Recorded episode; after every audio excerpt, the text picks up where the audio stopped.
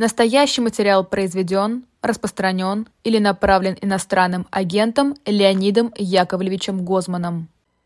Всем здравствуйте! Вы смотрите YouTube-канал «Живой гвоздь». И это программа «В человеческом измерении. Неделя» с Леонидом Гозманом. Леонид, здравствуйте. Добрый день. Меня зовут Ирина Баблоян. Ставьте лайки этой программе, как всегда. Пишите комментарии после эфира, да, если у вас есть такая возможность. Ну и непременно э, скачивайте приложение «Эхо» в App Store Google Play, если вдруг вы его еще не скачали. Там можно нас э, слушать, как в привычном формате, как раньше «Эхо Москвы» вещало в радиоформате. Ну и можно еще читать на сайте эхофм.онлайн, а как поддержать проект «Эхо». Вы найдете информацию э, под э, этим видео и на сайте Эхо вы также а, все, что необходимо для этого найдете. Ну что ж, у нас и так немного времени остается, давайте начинать моментально. Ну что, психология события. А, тут без психологии вообще, Леонид, не обойтись никак, честно говоря. Все, что наговорил Владимир Путин на этой неделе, это просто вот по фразам буквально можно разбирать. Да, он вообще много сказал. Знаете, вот он, он сказал больше, чем обычно, на самом деле. Ну, смотрите, что он сказал. Значит, он сказал, что Зеленского поставили, э, за, поставил Запад специальных выборов еврея для того, чтобы прикрыть нацистские преступления украинского режима. То есть, значит, такой э, еврейский эсэсовец, вот э, в свое время э, так обозвали Чубайса, а потом так обзывали меня. А, вот э, еврейский эсэсовец. Хорошо, годится. Раз. Значит, при этом... Что-то вас Запад во главу Российской Федерации не ставит. Это правда. Вот. А при этом Владимир Владимирович совершенно не понимает, что этим высказыванием он оскорбил украинский народ. Причем не только сторонников Зеленского, которого было большинство на этих выборах, но и противников Зеленского, которые голосовали за Порошенко, потому что, или которым был одинаково отвратительный Порошенко и Зеленский, потому что он не понимает, что президента страны выбирают люди, что президента ставят люди этой страны. А в Украине это очень хорошо понимают. Ну, э, тут можно простить. Владимир Владимирович, он просто никогда не сталкивался с тем, что президента выбирают. Он знает, что президент назначают. Вот. Ельцин назначил его, он назначил Медведева, ну и так далее. Да? И потом он все время назначал сам себя, в принципе. И назначает, да. ну, он, он, Ир, он назначает лучшего, а лучше нет. Ну что ж поделать. Он патриотический, очень патриотический человек. Дальше. Он сказал, что уехало всего-то 150-160 деятелей культуры. То есть, вообще, э, о чем беспокоиться Господи. Для нашей этой великой страны по два человека на губернию кто-то заметит, да? Мне почему-то кажется, что я лично знаю человек раз в пять больше деятелей культуры, которые уехали. Ну ладно, ему виднее. Тем более, тем более, зачем они, зачем они нужны в России, когда они пропагандируют как-то нетрадиционные вот. ценности? Вот это самое главное, что он сказал. Понимаете, оказывается, они все вот эти, как их назвать на букву «П», да, понимаете, они вот все вот такие, да, тогда понятно, что они его противники, потому что кто его противник? Его противники вот эти вот нехорошие люди. Отлично. И, наконец, он сказал прекрасную вещь про Чубайса, что его уже зовут Маше Израилевич, и он живет на, негативном, на нелегальном положении. Ну, а уж чтобы было не скучно, встречаясь с э, Александром Григорьевичем Лукашенко, э, вот, ну, не все с Ким Чен Ыном, вот, все со сыном, все с Лукашенко, тоже, тоже хороший человек, между прочим. Вот. Он рассуждал о том, кому как танцевать и с кем. Вот, и сказал, что украинцы должны не забыть, как танцевать гопак, но главное, что... Самое главное, он сказал не это. Он сказал, самое главное, все равно все будут танцевать барыню. То есть, мы победим всех, и все будут танцевать барыню. Причем, знаете, что характерно? Барыню в России давно никто не танцует. Это вот архаическая вещь. Ну, это часть э, истории русской культуры, конечно, да. Я ничего не имею против танца, не против гопака, не против гопака, не против барыни. Мне очень по барабану, да. Но это архаика. То есть, вот когда мы победим всех врагов, мы установим абсолютно архаический образ жизни. Когда будут танцевать барыню, ходить в кокошниках там, ну и так далее, и так далее. Так и вижу вас в кокошнике. Вот, а, значит, э, из себя в чем-нибудь таком ну, же. Ну почему нет? Вот. И все должны будут, простите меня, ненавидеть евреев и геев? Конечно, конечно, конечно, конечно. А, вообще, понимаете, ведь этническая или там национальная идентификация – это во многом, Ир, это во многом приписыв... э, предписываемые чувства. Предписываемые чувства. Что ты должен чувствовать. Понимаете?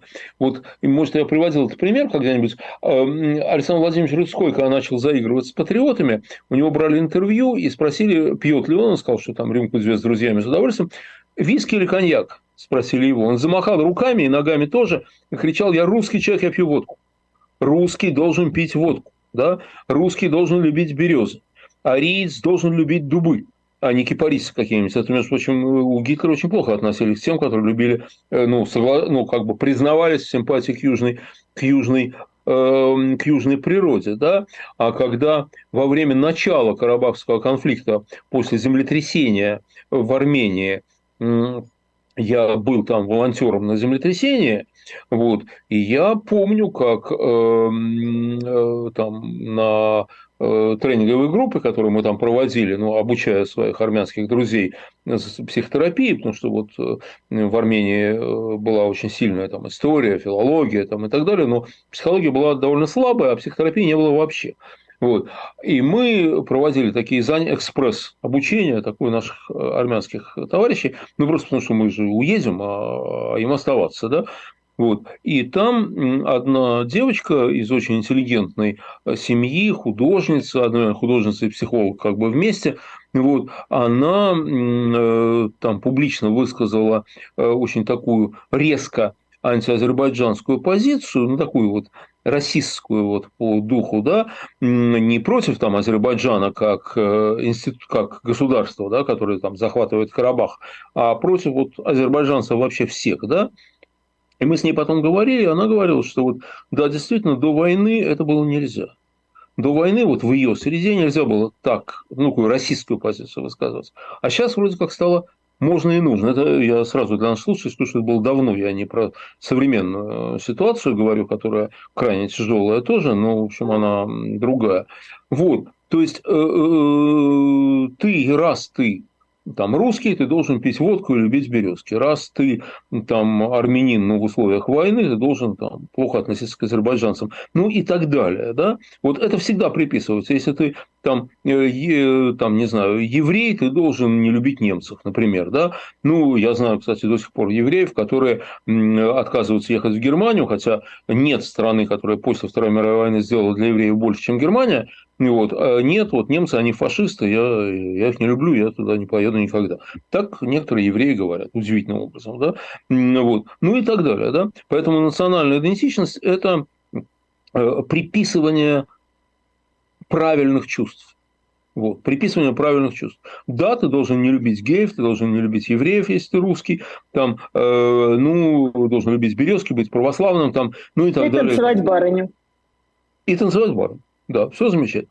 Вот это то будущее, которое э, сулит людям э, Путин. Даже не русский мир, который является расширением современной России, а это вот эта архаическая Россия. Кстати говоря, проводилось исследование одно. Детям предлагали нарисовать родину. Ну вот, вот нарисуй родину. Да? Знаете, что дети рисуют? Что? Дети рисуют сельский домик, ну, по мере Дерево. Таланта. Дерево, березка, корова там, и так далее. Да? Уже давно современная Россия, несмотря на все старания Владимира Путина, это городская страна. Городская, европейская, на самом деле, по стилю жизни страна. Да? Но они продолжают рисовать архаику.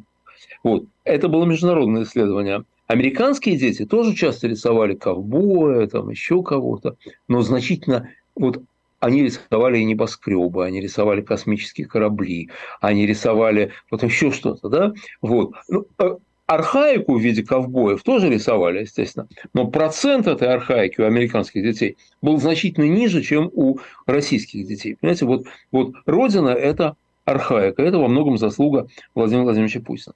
Теперь, поскольку он столько всего радостного наговорил и про барыню, и про евреев, и про гомосексуалов, то э, некоторые люди начинают просто беспокоиться, спрашивать, здоров ли он, и нет ли у него стойкой стойкой неспособности к исполнению своих обязанностей. Вот не все помнят, но есть такая интересная книга, э, называется «Конституция». Э, книга ее назвала Исамбаева. Вот. А, значит, в, этой книге... Которая написано... она прочитала много чего интересного, да. Да, много чего интересного узнала, но она была в комиссии по ее, по ее редактированию этой книги. Вот. Так вот, в этой книге, которая так понравилась Исамбаевой, там написано, что стойкая неспособность к исполнению своих обязанностей это основание для отстранения от должности. А, так вот, вот нет ли у него стойкого испол... не... стойкой неспособности? Мне грешному кажется, что у него давно стойкая неспособность к исполнению своих обязанностей. Просто очень давно, да? Но при этом я думаю, что с ним все в порядке. Я только опасаюсь, как бы он не простудился на наших похоронах. Вот. Я боюсь, что он э, вполне в хорошем состоянии и так далее. Тогда что с ним происходит? Он такое А что это тогда, да? Что это? Почему вот это прорывается у него все время? А оно не прорывается, оно открыто. Он снял маску. Вот он предстает перед нами таким, какой он есть. Понимаете? Вот, вот такой, какой он есть, таким он и предстает, без всяких вообще э, глупостей. Значит, смотрите, что такое вообще цивилизация? Это самоконтроль. Это самоконтроль. Да? Мало что там думаешь внутри себя. А ты веди себя так, чтобы не было обидно другим, чтобы не нарушать правила там, и так далее. Сократ говорил, что если бы судили за мысли, он был бы величайшим преступником. Но он свои преступные мысли не реализовывал никогда. Да? А преступные мысли у него были. Да? Мало кто из нас свободен совсем от каких-либо предрассудков этнических, сексистских, еще каких-то. Ну, вы знаете, вот мы все грешны, у всех у нас это есть. Да? Мне долгое время казалось, что у меня этого нету. Что вот нет, у меня нет э, никаких этнических или там, расовых предрассудков. Я, я действительно так считал. Да? А потом однажды в пробке мне, мне в зад э, въехала чужая машина. Ну, я стоял, а они так бух со всей дури въехали в меня. И довольно сильно помяли машину. Я, значит, выхожу, естественно, с правильными словами на этот счет, да, а там сидят два каких-то азиатских парня в машине, да, и я поймал себя за язык. Что мне хотелось сказать в этот момент, понимаете? Я вообще в ужасе был. То, оказывается, у меня это тоже сидит. У меня это тоже сидит. И вот достаточно было мне дать зад машины, и это вот готово. Это вот уже наверху, да? Но я себя сдержал. Я себя, слава богу, сдержал, понимаете? А то и просто ну, стыд бы жуткий был бы, да, если бы я что-нибудь вот такое сказал, да? Ну, я в Турцию отказывалась ездить какое-то продолжительное время вообще. Ну, вот. Тоже предрассудки. Да, вот так. Вот. Но я себя сдержал. Я не сказал этим ребятам ничего обидного ну, ничего обидного, связанного с их, э, с их этнической принадлежностью, да, я сказал, куда ты вообще прешь, что ты смотришь вообще, куда ты смотришь, когда ты едешь, э, вот, а это да, это я, естественно, сказал, да, я был недоволен тем, что они сделали, но э, я удержался, я им не сказал ничего про то, какие они вообще, да, слава богу, да, то есть мы не потому цивилизованные люди, что у нас нет предрассудков и прочего, они у нас есть, мы потому и в той степени цивилизованные люди, когда мы сдерживаем себя когда мы сделаем, мы понимаем, что какие-то вещи нельзя говорить. Нельзя говорить, да? Мне говорил один... А этого достаточно, Леонид? Простите, этого достаточно? Просто лучше, сдерживать нас... себя. Лучше бы, конечно, лучше, чтобы их нас... не было вообще. Нет. Ну, хорошо, ну, я, я считал, что у меня их нету. А когда вот два азиатских парня, ну, один, собственно, который за рулем был, въехал ко мне в машину, то они вдруг у меня откуда-то вылезли. Понимаете, вот предрассудки по отношению к ним да, вдруг они откуда-то вылезли. Я считал, что их нету. Я считал, что их нету. Оказывается, они где-то в глубине есть. Понимаете? Я их поймал и ничего не высказал, слава богу. Слава богу, да, что успел, успел поймать, да, а то просто ну, стыдно было бы до сих пор, не знаю. Вот. А, э, лучше, когда нету. Лучше, когда нету. Да, а когда есть что делать? А когда есть, то надо сдерживаться, ничего не поделать. Понимаете, ведь масса людей в Америке есть, которые, э, это я от осы отмахивался, масса людей в Америке есть, которые, э, допустим, там, не знаю, не любят чернокожих, ну, белых американцев, не любят чернокожих, да, или черных, которые не любят белых. И что? Многие из них просто никогда это не высказывают. Ну, никогда. Вот. Я знаю, там, у меня было в личных разговорах какие-то э, белые американцы, мне говорили, как они не любят черных. Но они не любят черных, да? Вот. Я говорю, ну и что, и ты это кому-нибудь говоришь? Он говорит, нет, конечно. Я это говорю вот, вот так в частной беседе, а так, ну как, как можно? Нельзя, я не могу их обижать, говорит он, да? Их нельзя обижать. Не в том дело, что тебя с работы выгонят. Если ты работаешь там, я не знаю, на бензозаправке, то тебя никто не выгонит с бензозаправки за то, что ты расист. Никто не выгонит, да? Но просто парень на бензозаправке, белый парень на бензозаправке, знает, что если он расист, это все равно нельзя высказывать. Ну, нельзя, это, это неприлично, это, это не, не, ну, вот нельзя и все. И он не высказывает чаще всего. Чаще всего он это не высказывает. Вот. Или там сексистские предрассудки. Пока Трампа не было, никто их не высказывал.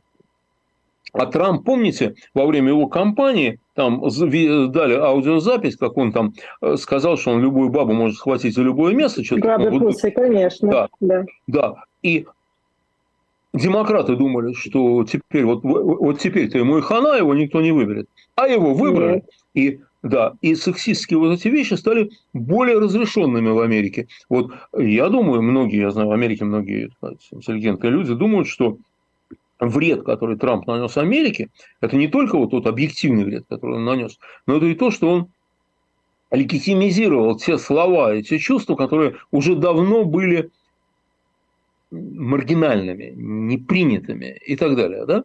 Вот. Так вот, Владимир Владимирович перестал себя контролировать. Он стал таким, какой он есть. Он вначале себя контролировал. Вначале. Вначале, если из него что-то прорывалось, то он себя контролировал. Вот, знаете, вот я знаю историю про вот это рождение этой фразы «мочить в сортире». Это ужасно интересно. Он еще до президентских выборов первых, он ездил по бывшим республикам Советской Средней Азии, по государствам Средней Азии, ну, такое турне у него было. И эта фраза вырвалась у него там его немножко спровоцировали, как, но это не важно, это длинная история. Э, она вырвалась на пресс-конференции тогда, когда его спросили, а что вы будете делать с Басаевым, когда э, поймаете? Он говорит, замочим. В сортире поймаем, в сортире замочим. И когда он это сказал, когда закончилась пресс-конференция, мне говорил человек, который был с ним тогда, ну, в его, так сказать, свете ближайший. Он был так напуган, Путин. Он говорит, я же провалил кампанию. Я провалил кампанию, но не может президент России вот так высказываться. Потом оказалось, что для российского общества, которое устало от непобедимости чеченских маджахедов, именно это она и хотела слушать. И он случайно сформулировал национальную идею. Будем делать, что хотим, всех нагнем, загнем, загоним под плинтус. Вот это он, собственно говоря, делал все годы своего президентства. Он это и реализовал. Ну, да? тогда, тогда, если это понравилось людям, почему то, что он говорит сейчас, мы обсуждаем и думаем, что это почему-то должно не понравиться? А я не, а я не говорю, что это не понравится. Я а говорю, что когда-то он что это у кого-то, кого-то это цепляет. Да, конечно. Когда-то он рефлексировал и считал, что это говорить неприлично. Потом постепенно он стал себе позволять больше, больше, больше, больше. Сам себе он стал позволять больше и больше. А, э, и вот этот самый контроль у него стал снижаться. Почему? Возможно, возрастные изменения, возрастное снижение самоконтроля, усиление психопатического радикала там, и так далее. Очень может быть. Второе. Второе объяснение возможно. Может быть, ему наплевать на людей. Ну, а одно, все одно холопы. Все равно будете аплодировать. Это, знаете, Сергей Михалков, когда э, ему сказали, когда он написал гимн, первый еще, он же три написал, слава богу, вот, э, значит, э, когда он еще первый написал, ему кто-то сказал, что э, Сергей, слова-то дерьмовые, э, плохой текст. А Михалков был человек неоднозначный, у него было чувство юмора. Он сказал, может, и дерьмовые, а слушать будешь стоя. Вот. Вот так. Вот может быть у него вот это, что все равно будет аплодировать, холопы куда денутся. Но я думаю, что главное другое. Он убежден в том, что он всегда и во всем прав. Знаете, он так долго жил в полной изоляции. Ну, причем давно, еще до пандемии. В изоляции какой? Психологической. Понимаете, ему никто не говорил, что э, Владимир Владимирович, ну что вы ерунду несете? Да? Это могут сказать близкие сотрудники, если ты нормальный человек, и ты понимаешь, что твои сотрудники должны тебе давать негативную обратную связь тоже, да, это могут сказать члены семьи. Понимаете, вот да, вот сотрудники, допустим, боятся, да, а э, сын или дочка скажет, пап, ну ты что несешь-то? Весь мир же смеется над тобой, да? Это могут сказать самому автократу, самому автократу. Но он же живет один, он живет один, он живет без семьи, он там, не знаю, там, любовница, может, у него есть, но это явно не, явно не близкие люди, да? Помните, он на Пасху его показывали, он сидел один в обществе кусочка кулича. Вот, и никого нет рядом, ну что же это такое, да? Поэтому он один, ему никто этого не говорит никакой обратной связи не говорит, да, а в пандемию он вообще заперся там в этом гигантском гробу стерилизованном и встречался с какими-то избранными людьми, я не знаю, с Дугином, еще с кем-нибудь э, сумасшедшим, вот, и вот у него родились вот эти, вот это совершенно иллюзорное представление о мире, и он убежден, что он во всем прав. Понимаете, вспомните, он летал с птичками, со стерхами летал. Конечно. Весь мир смеялся. Он что, хотел, чтобы люди смеялись? Нет. Он хотел, чтобы восхищались. Но никто ему не сказал, Владимир Владимирович, не показывайте это по телевизору. Люди же смеяться будут. И вот никто не сказал, может, кто-нибудь пришел сказал, но это был его последний доклад. Понимаете, дальше Леонид, не... вот вы говорите, вот вы говорите, весь мир смеялся. Но были же люди, которые не смеялись, которые же думали, вот какой он крутой, с я птицами летает. А я это таких... те же люди, я вас уверяю, что это те же люди, которым нравятся фразы «мочить в сортире», которым нравятся фразы «уехали, э, вот пусть там пропагандируют свои нетрадиционные ценности». Нет, не согласен, потому что за мочить в сортире, за ненавистью к евреям, к этим самым на букву «П» там и так далее, да, стоит некая сила, и их представление о том, какой должна быть сила. А за летать с птичками стоит только барская дурь. Понимаете, вот ничего другого, что барин чудит, нету. А когда он нашел эти самые амфоры на дне морском, на полутораметровой глубине, прямо с бирочками музейными, да, а когда он поймал щуку величиной человеческий рост, да, то а на коне нет. еще, ну там много. Ну, на коне было. еще куда не шло, но тоже, ну хрен ну, ты себя вот так показываешь. Ну на коне сидишь, ну нормальный мужик тоже умеет на коне сидеть, особенно деревенский, да? Да и не ну, только мужик, извините. Да, и баба может, да. Ну что ты вообще лезешь-то? Вот, что ты, что ты дурью маешься? Это вот барская дурь. Это барская дурь, это совершенно другое. Но он этого не понимал. Он этого не понимал. А потом, когда он стал готовиться к вторжению в Украину, мне кажется, что у него вообще вот мир уехал, он живет в абсолютном мире иллюзий, это мы говорили, и вот он, он говорит что-то, и вы понимаете, Ир, вот что ужасно, не то, что он пытается нас с вами обмануть, это бы еще полбеды, политики часто пытаются обмануть, а то ужасно, что он верит в это, он сам в это верит понимаете, сам верит. Он верит в то, что мы уничтожили на, во время контрнаступления Украины, мы уничтожили в два раза танков, чем их вообще есть на планете. Понимаете, вот, вот, вот он это говорит, и ему пофигу. Ему пофигу, что это не может быть, потому что не может быть никогда, потому что на Земле нет столько танков. Извини, парень, ну нету столько танков на Земле, да? Вот. Или про коварные планы НАТО, или еще про какую-то глупость, или того же Зеленского, который поставили, поставил Запад, там, и так далее. Да? Вот, э, понимаете, он продолжает обвинять украинское общество в антисемитизме. 73% избирателей проголосовали за еврея Зеленского, который никогда не скрывал, что он еврей. И что? Понимаете, ну какой антисемитизм? Ну, не знаю, ну, Украина, наверное, не идеальная страна. Наверное, там есть свои проблемы и свои тараканы. Да? Но совершенно очевидно, что если там антисемитизм есть, то он не такой, который помешал 70%, 73% проголосовать за еврея. Ну, не помешал, ну, вот, ну это факт. Да? Как не помешало в Америке... Нет, но э, это мы с вами так, это мы с вами э, смотрим на это как на выбор выборы честные, которые были в Украине. А, а он-то он думает, что, он-то думает, что никакие, конечно, никто за него не голосовал, естественно. Ну, наверное, наверное, да, наверное. Вот. И Дальше пошло вот уже совсем в разнос. Да? Значит, смотрите, гомосексуализм – это его давняя проблема. И он, а когда он говорит про родителей номер два и родителей номер один, э, вот когда он рассказывает всю эту чушь прекрасную, вот, то я думаю, что он в это верит. Он в это верит, понимаете? Вот. Почему он так зациклился на гомосексуализме? Ну, может быть, у него какие-то личные проблемы.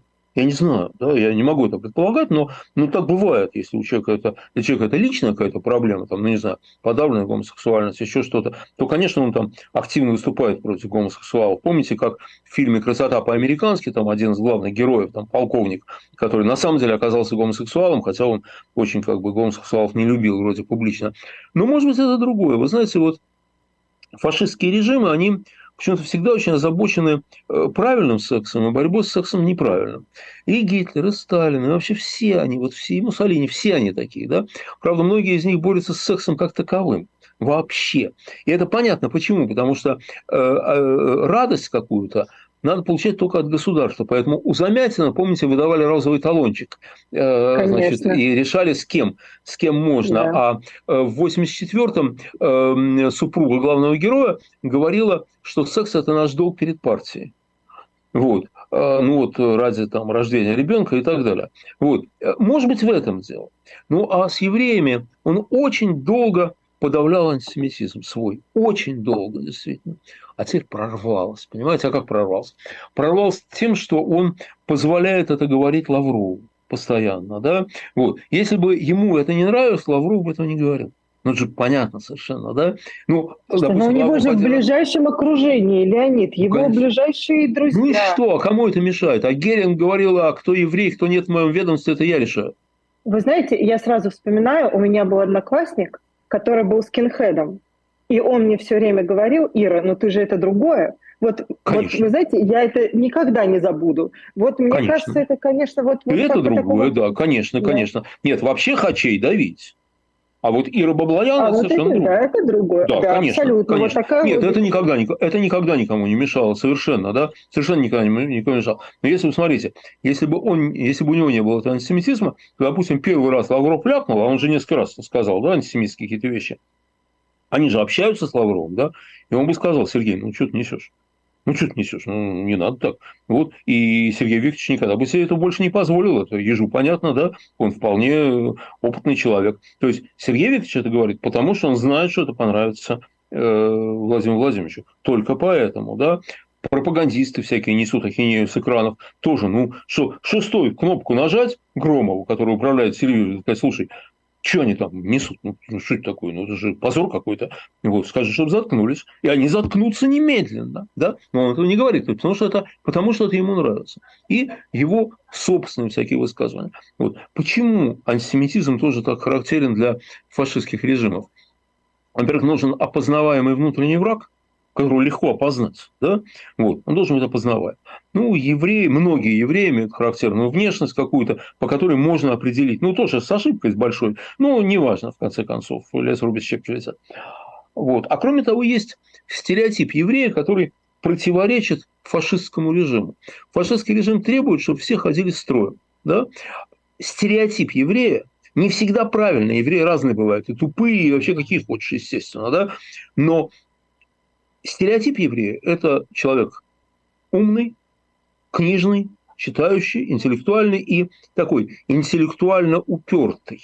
У евреев вообще свои отношения с Господом Богом. Они на колени не становятся, они, в общем-то, с Богом спорят и, э, и так далее. Вот. Так, э, значит, и не соглашаются с ним очень часто. Вот эти люди не ходят строем. Стереотип, стереотипный еврей не ходит строем. Да? И поэтому, поэтому стереотипный еврей – враг любого фашистского режима. Вот. И поэтому он вот это делает. А теперь смотрите, вот посмотрите вот этот э, э, набор, да, кстати говоря, а сексистские предрассудки. Это же потрясающе. Еще в 2006 году Ир, была делегация Израиля. Здесь он их принимал в главе с премьер-министром Ольбертом. А тогда как раз предъявили обвинение в sexual harassment э, президенту э, Моше Кацау. Потом его на 7 лет посадили за это, это было доказано. И вот приезжает израильская делегация, и к ее огромному удивлению Владимир Владимирович говорит премьер-министру Израиля. Передайте привет вашему президенту, говорит. Какой мощный мужик. Десять женщин изнасиловал. Мы ему все завидуем. Это он сказал премьер-министру Израиля на официальном Да, я помню. Ты там, слушайте, Уровень... я помню, еще американской журналистке говорил, красивая женщина, которая слышит одно, говорит э, совсем другое. Да, да. Вот. понимаете, вот это было еще за несколько лет до «нравится, не нравится, терпимая красавица». Терпимая да? да? Вот. То есть совершенно дикие сексистские предрассудки. И не случайно у нас нет закона о семейном насилии, и семейное насилие криминализировано. Чем бабу бить, когда бабу бить, если не до смерти, то это дело самого мужика. И никто в это вмешиваться не будет. Понимаете? И ведь когда в полицию обращаются за избиение э, жены мужем, да, то полиция старается вообще в это не вмешиваться никак. Это ваше внутреннее дело. Отдай ему сама сковородкой по голове, в конце концов. Ну, какие проблемы-то? Вот, мы тоже к себе ничего иметь не будем. Вот, вот это, это кошмар на самом деле. Вот этот синдром свойств, смотрите, сексистские предрассудки, антисемитские, этноцентризм, вот эта барыня все будете танцевать Э, гомофобия, конспирология всякая, всякая архаика, вот все вот это место, вот чего это такое, да? Есть всякие научные определения, я бы сказал, что просто жлобство. Вот просто жлобство, знаете, вот такое от его выступлений несет портянкой. Вот от его выступлений. И мы вот все гадаем, что он имел в виду там, и так далее. А он ничего не имел в виду, это он и есть. Вот он такой. Ну вы хотите сказать, что президент быдло? Конечно. Он такой, и вот он таким видит мир.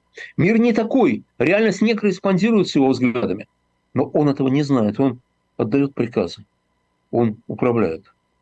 Продолжается война, гибнут люди. И так и будет, пока он у власти. Вот надо понимать. И это, вот то, что мы видим в последнее время, его эти все высказывания, это он. Это не манипуляция нами. Это не заигрывание с электоратом. Это он такой, каким он есть на самом деле. Вот.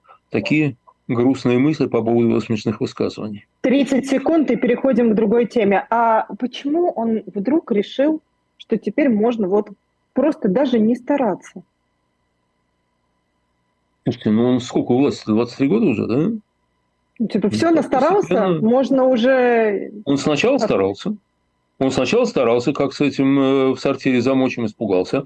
Прорвалось, он испугался. Вот он сначала старался быть более-менее приличным человеком на вид. И вот потом, пока он общался со всякими там э, джентльменами, да, он старался себя вести, чтобы, ну, в скатерть не сморкаться там и так далее, да. А сейчас он с кем общается? С э, Ким Чен Ыном, с Лукашенкой? Вот. Ну, что ему стараться? Ради, ради кого стараться? Ради нас с вами, что ли? А мы кто такие?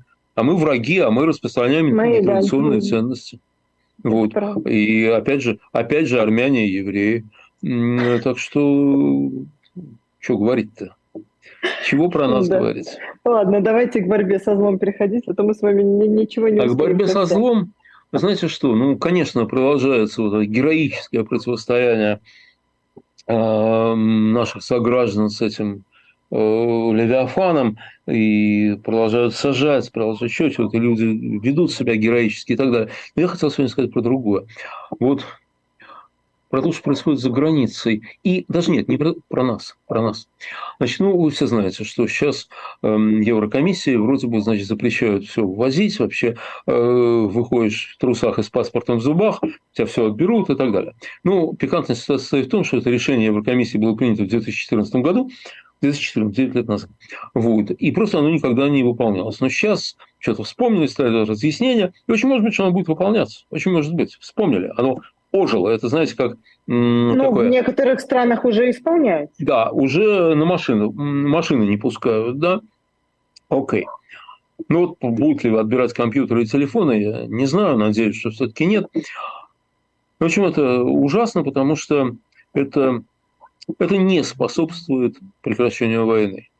Это удар как раз в основном по людям, которые против войны и против Путина. Да? И, в общем, довольно странно бить по союзникам, мне кажется, с их точки зрения, со, со стороны Запада. С другой стороны, я понимаю, что это их решение, они суверенны, они имеют право его принимать.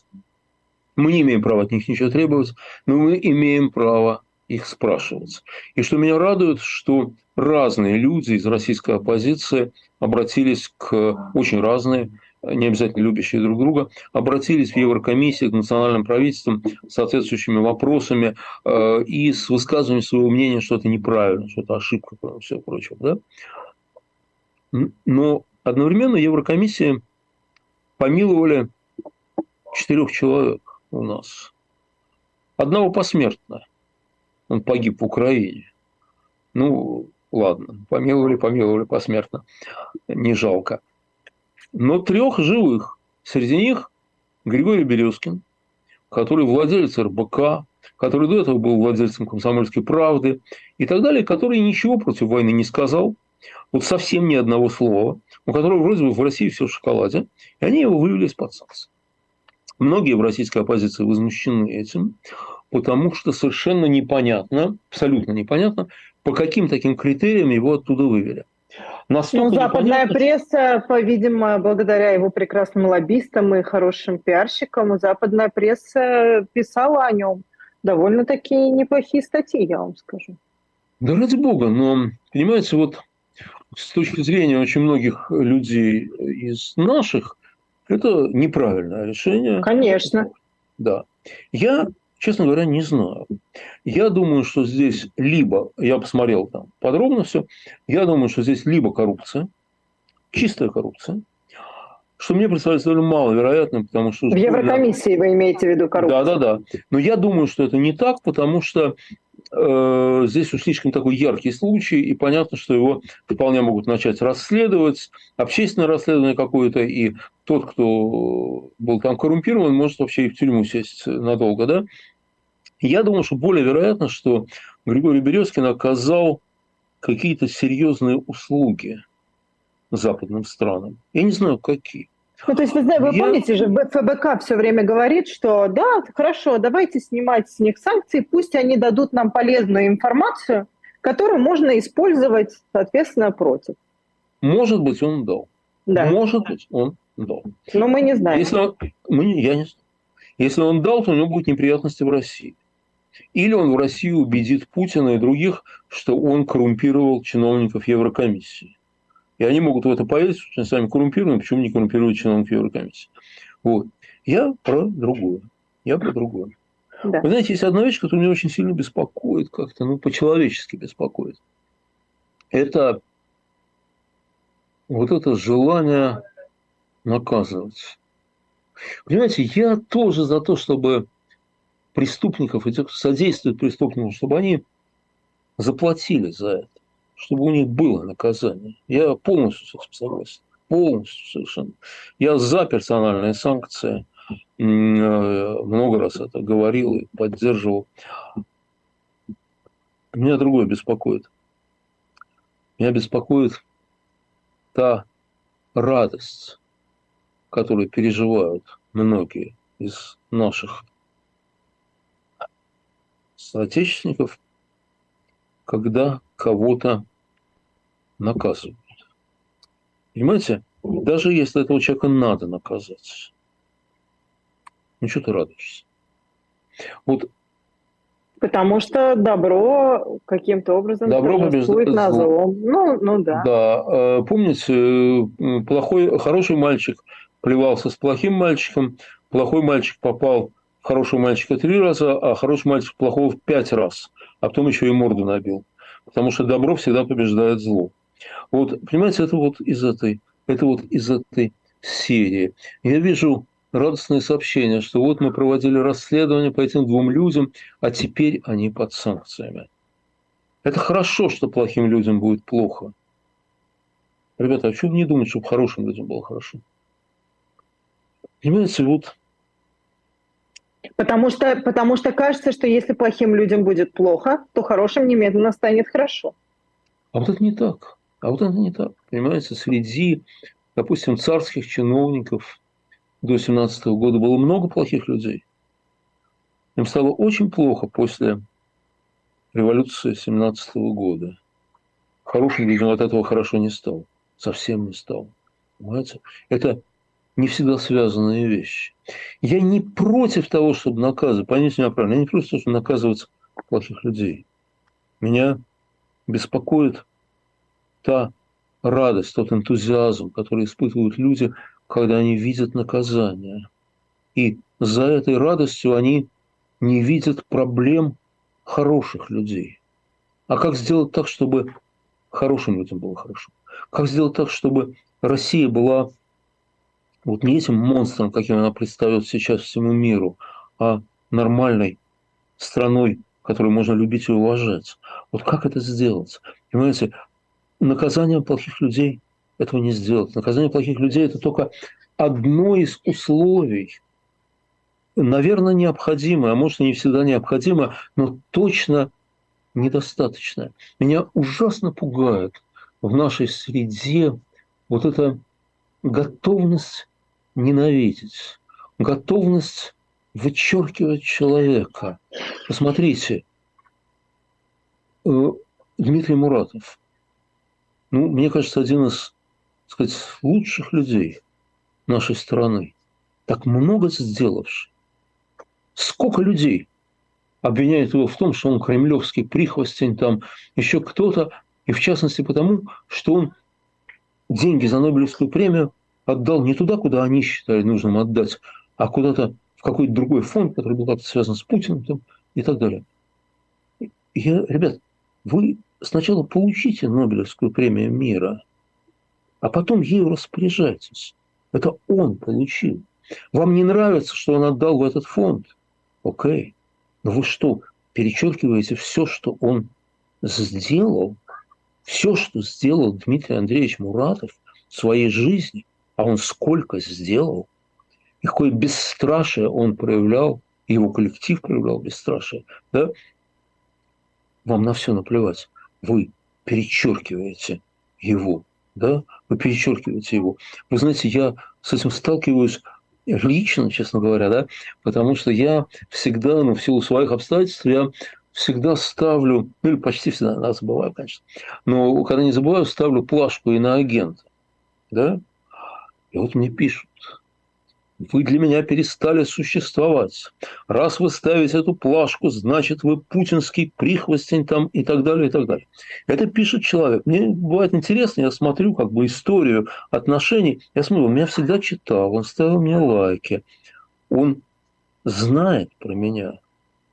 Он знает, что я выступал и против Путина, и против войны уже много лет. Он знает, что я сидел. Он все это знает, да? Но вот, ну точно, у папа была собака, он ее любил. Да? Он съел кусок мяса, он ее убил. Вот это желание ненавидеть, желание встать над другим. А Куджава в одном из своих стихотворений говорил, грош цена тому, кто встать над другим захочет. Вот они встают, многие из наших людей встают над другими. Это жутко. А я вам могу сказать, почему. Ну? Потому, вот, например, мне очень не нравится ненавидеть. И вообще злоба мне, она, я вообще сама по себе не злая. Но последние годы во мне культивировали вот эту злость целыми днями.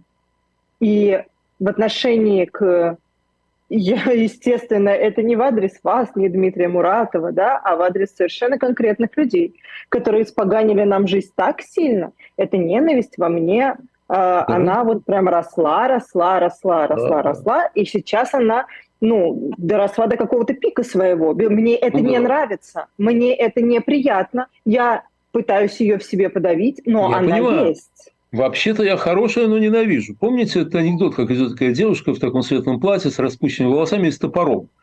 Я спрашиваю, Конечно, кто? да. Добрая фея. А почему с топором? Да настроение какое-то хреновое такое. Вот, поэтому да. с топором. Конечно, нет. Слушайте, ненависть – нормальное чувство. Ненависть – нормальное чувство. Я испытываю по отношению к э, солнцу нашему, Владимиру Владимировичу Путину, который убил столько народу и э, погубил мою страну, на самом деле. Не только Украину, но и Россию он погубил, я считаю, да. Вот, ну, ко многим из них, ко всей этой сволочи, которая там насиловала и грабила в Буче и в других украинских э, городах и так далее, да, там, не знаю, Гитлеру, к его банде. Но, понимаете, вот, ой, это становится доминирующим. Это зло, мы говорим о борьбе со злом, да? Это зло в нас. Вот это желание ненавидеть, не просто ненависть, не просто ненависть, ненависть естественно и правильно, да, во многих случаях, но желание ненавидеть, удовольствие от ненависти, да, я получаю удовольствие от этого. Я не получаю. Удовольствие от того, вы не получаете, и я не получаю, да. Вот. Но многие получают, и это на самом деле ужасно, это зло внутри нас. Понимаете, это зло внутри нас.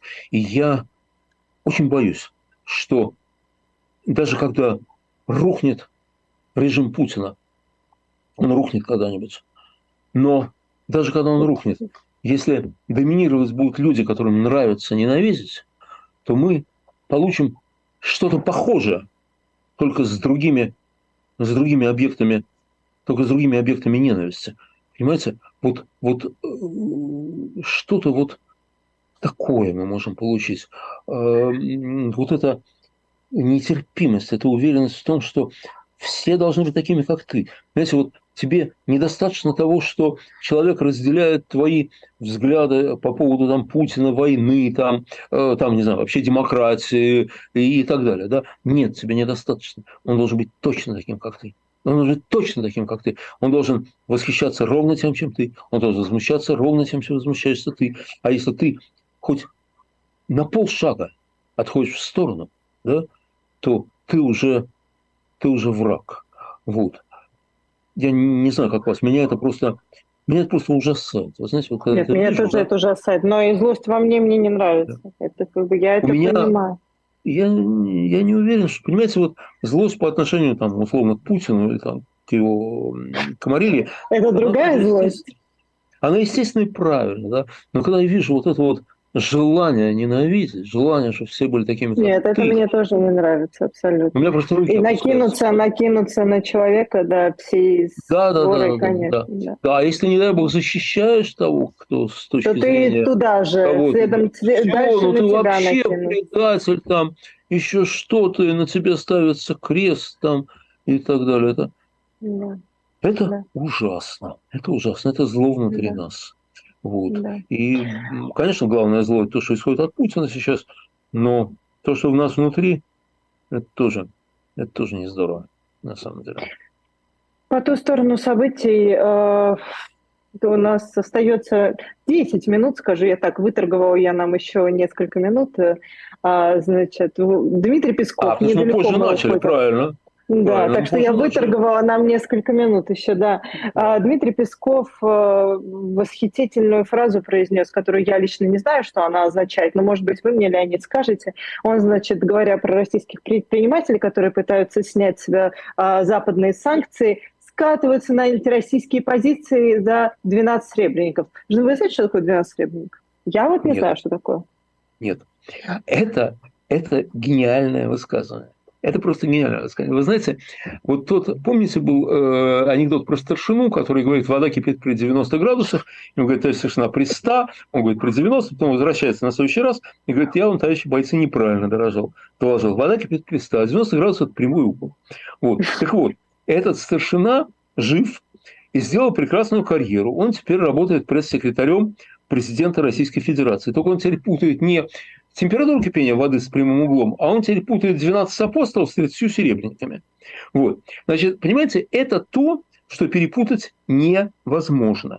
Ну, невозможно это перепутать. Потому что слово «сребреники» существует только в контексте 30 сребреников. Не бывает 28 сребреников, 16 сребреников, но их не бывает. Это слово используется только как гонорар Иуде за предательство Христа. И их И устойчивый 30. фразеологизм, конечно. Да. Вот, вот видите, какое слово знаете, я его не знал. Устойчивый фразеологизм. Я филолог все-таки, да. Вы филолог. Вот видите, хорошо. Вот, я, я очень рад. Очень приятно. Значит, вот теперь я знаю тоже это слово. Понимаете, вот одна моя знакомая, которая, э, может, и не филолог, но она такой э, писатель и прочее, она э, говорила, что слово «сторожилы» в русском языке, в современном русском языке, используется только в одном контексте. Старожил не припомнит. Значит, единственная функция старожилов в современном русском языке – это быть склеротиками, не припомнить. Все остальное больше никогда старожилы не используются. Слово старожилы использовалось, ну, в переводе, естественно, я читал в русском переводе, в северных рассказах Джека, Джека Лондона. Там вот были, в северных рассказах его, там есть старожилы там, какого-то там большого ручья. Вот. То есть люди, которые приехали добывать золото раньше, чем другие. Вот. Они там давно живут, они сторожилы. Но в современном языке это не используется. Да? Поэтому нельзя сказать, допустим, ну, странно будет сказать, что э, сторожилы обратились с петицией там, к президенту России. Вот сторожилы не обращаются с петицией, они не припомнят, больше ничего не делают. Да? Вот. Сребреников 30, апостолов 12. Понимаете, вот, допустим, будет какое-нибудь новейшее изыскание, и э, какие-нибудь там э, библеисты или кто-нибудь скажут, что на самом деле апостолов было 14. Ну, Вы возможно... сейчас договоритесь, в Конституцию внесут, что 12 сребреников. Да-да-да. да. Вот. Но, понимаете, вот сейчас апостолов 12. Да? Вот э, апостолы связаны с цифрой 12, сребреники связаны с цифрой 30. Устойчивый фразеологизм. Вот не знать этого и перепутать это – это удивительная вещь. Это говорит о том, что человек находится вне русской культуры. Ну, в широком смысле культуры. Да? Не то, что он там, я не знаю, в оперу не ходит, может, и ходит, я не знаю, ему по может, положено. Но он вне русской культуры в широком смысле слова, он вне русского языка, литературного, по крайней мере, и так далее. Да? Это Шендерович, по-моему, когда-то придумал, что вот как определить принадлежность к культуре. Э, скажите человеку, что он продолжил слова «мороз и солнце». И э, все вам скажут «день чудесный». Ну, ну, ну, потому что вот известно, мороз и солнце – день чудесный. Правильно? Вот. А мороз и солнце, мороз и солнце резко похолодало, это вам не скажут. Потому что устойчивый фразеологизм «мороз и солнце – день чудесный». Да? И человек, который не знает, как продолжается мороз и солнце, как и солнце еще двумя словами, он не принадлежит к русской культуре. Он, не, он, возможно, выучил русский язык в совершенстве. Но поскольку он там американец или, я не знаю, там египтянин или кто-то, то он будет американцем или египтянином, который выучил в совершенстве русский язык. Но он не знает, что мороз и солнце продолжаются как день чудес. Он просто этого не знает. Вот Песков иностранец. Понимаете? Песков иностранец. Песков не знает контекста слова «сребреники». Причем, что интересно, он раньше знал, я уверен. У него какое-то высшее образование есть, да. Он раньше, по крайней мере, не производил впечатление идиота. Э, э, не знаю, как сейчас уже мне Совсем трудно. Совсем не производил. Что? Совсем не производил. Не производил. Сейчас я не знаю, сейчас у меня э, как-то, знаете, вот общий негативизм по отношению к ним давит, я не могу оценить, но раньше не производил. То есть он раньше не сказал бы этого. То есть что происходит? Происходит деградация и происходит отход этих людей от культуры своей страны. Понимаете? Они инкапсулируются, они вот, помните, Войнович же в 2042 придумал, что э, первое лицо государства улетит в космос и будет оттуда управлять, с космической орбиты, да? Это случилось на 20 лет раньше, в 22-м. Они улетели в космос. И все они там летают на какой-то космической станции и оттуда дают какие-то указания. А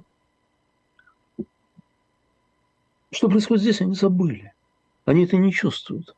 Вот, понимаете, это вот когда люди уезжают за границу, эмигрируют, то ну, у кого-то не появляется никакого акцента, он остается в русской языковой культуре там, и так далее. Но очень многих, особенно у тех, кто живет там вне контекста общения с э, русскоговорящими людьми, с соотечественниками, кто работает в всяких там технических сферах и так далее, у них появляется акцент. Появляется акцент, и они какие-то слова забывают, какие-то там э, обороты они перестают чувствовать. Но зимнее утро они же не, не, не забудут Пушкина. Но это Нет, это они не забудут. Это они не забудут. А вот эти забыли. Понимаете, эти забыли. Сказать, ну, конечно, там народ стебается, что 18 сребреников ушли на откат, там, ну, это понятно, да, это, это понятно. Вот. Ну, нормальная норма, норма отката, что такого, нормально все, даже, даже вполне по-божески. Но, знаете, мне кажется, что когда он это сказал, если ему сказать, наверное, ему сказали, ну ты что, Дим, ну ты что сказал -то? Э, это апостолов 12, Сребреников 30. Он, сказал, он, наверное, сказал, ой, вообще, что же, что же я ляпнул-то такое, да? Наверное, да, наверное. Но он ляпнул. Вот человек русской культуры, ну, русский человек по культурной принадлежности, да, не может такого сказать. Он не может так оговориться, понимаете? Ну, вот, ну не может и все. Ну вот так, так не бывает. А эти стали вот так оговариваться. они уехали куда-то далеко-далеко от той страны, которую они якобы... Уже уехали бы куда-то. Уже уехали. Они, уже... они с космической орбиты управляют, понимаете? Вот. И поэтому им наплевать на то, что происходит на Земле. Им наплевать. Они, наверное, думают, что они на этой орбите все выживут. Нет, на самом деле это виртуальная орбита. На самом деле никуда не улетели. На самом деле они сидят в бункерах, а до бункеров тоже рано или поздно, я надеюсь, достанут. Ну, вот. ну потому что ну, потому что не может такое существовать вечно. Вот не может такое вечно существовать.